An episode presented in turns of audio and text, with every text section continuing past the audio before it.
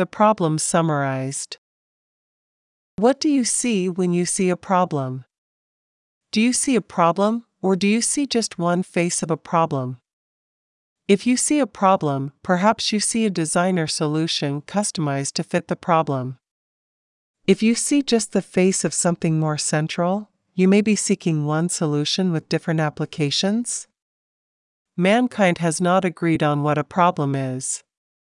Disagreements over the autonomy of problems is the meta problem. The meta problem is problem Z, PZ. Do you think problems have two sides, or are they multilateral? There are two sides to a problem when two people debate an issue. The more people who enter the debate, the more diversified and nuanced the opinions expressed. Time destroys discussions by the multiplication of minutiae. If we do not know if a problem has two sides or an infinite number, how do we solve operational problems? How do we solve the problem of homelessness when we cannot decide if homelessness has a single origin and standalone solution or a solution that is an application of general principles? PZ cannot be addressed without solving an ontological issue. Do our solutions come from a moral or legal source? Are problems the result of evil or hapstance? When confronted by a problem, can we look at it in isolation as an event with no cosmic significance, or is every problem an instance of a global moral conflict? Let's call this conflict a reality war. Regardless of which side of the issue you support, what you are claiming is that your reality and your truth is the correct truth. This assumes you know what the truth is, and those who do not agree with you do not know how to find and determine what is true. What is true is what is real. The problem is a conflict about which side of the war represents truth and good and which side is evil. Here we run into an ontological problem because, in talking about the war we are engaged in, in the mind of some, the discussion itself is enemy action. To say evil exists is to claim there is a source of truth that invalidates all other opinions, beliefs, assertions, and so on. The law can conflict, legal systems can wage war, but all law has a unique source. No law is metaphysical. Thus, the reality war is a war between morality, which pertains to metaphysical absolutes, and ethics, which is simply opinion codified into enactments enforced through physical coercion. The moral solution to unemployment is the application of moral principles and axioms. Morality requires we do what is right. We assume if all do what is right, homelessness would no longer exist.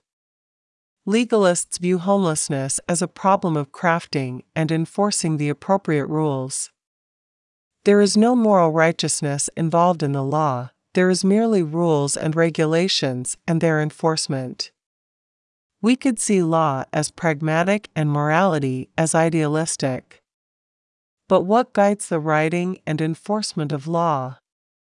Why do legalists view homelessness as a problem? Why not as a solution? Why is a law written making drinking and driving illegal, but not drinking and smoking? The problem is always skirted by PZ 2 contingent, the legalists. If all our problems are disconnected and modular, then there are no actual problems. Ethical problems are crimes. They are only problems from the perspective of the law that forbids the activity.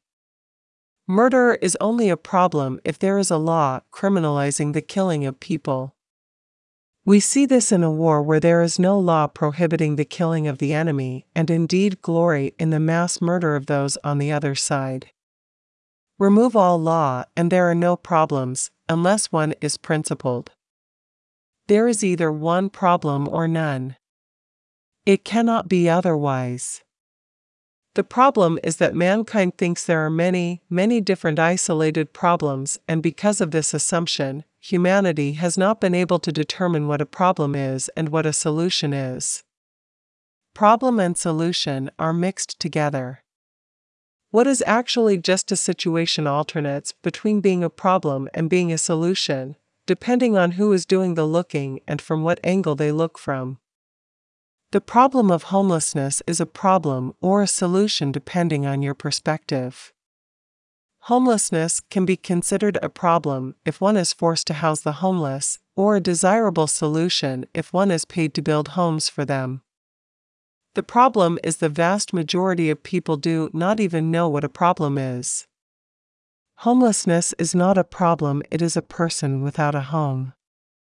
Poverty is not a problem, it is humans deciding a certain income level puts a person in a category called poverty, whereas those above this income level are in a different category.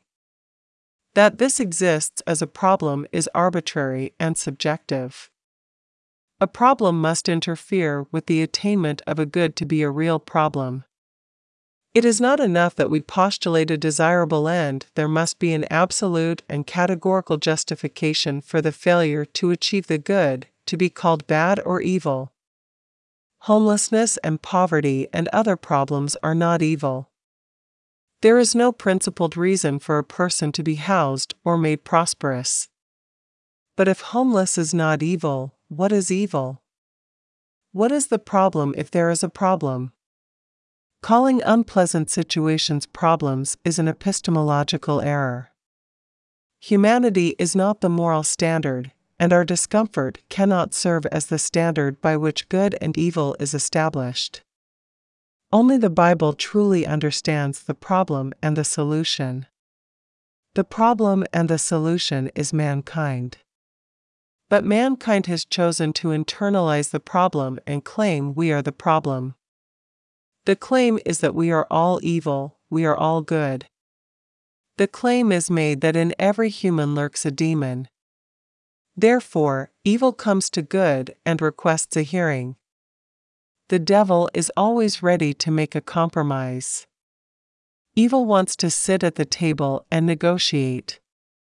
The devil meets us on the road halfway to hell. There is no benefit for the good to negotiate with evil. Good is a non negotiable position. Good and evil are two different races and two different realities. Evil sees evil in institutions, situations, and the condition of man. Only God sees evil as a human condition and a race of man. Some persons live in the flesh and see things from a physical perspective. Problems are observable conditions, and a solution is a change in conditions. These changes are always relative and contingent. Nothing substantial changes, only a dial changes its setting. A person gains a few more dollars, a more substantial roof over their head. But their heart does not change. The good live in the spirit. For the good, evil is an absolute condition deep in the soul of man. Evil is not good, and good is not evil. The division is not in man, but between the two races of man. This is why the problem is really the understanding of the two races and evil as a different race that lives in a different reality than the reality the good lives in. The reality of the good is the reality of PZ1. The only problem is the moral problem of what is good and what is evil. This is answered by the two races of man.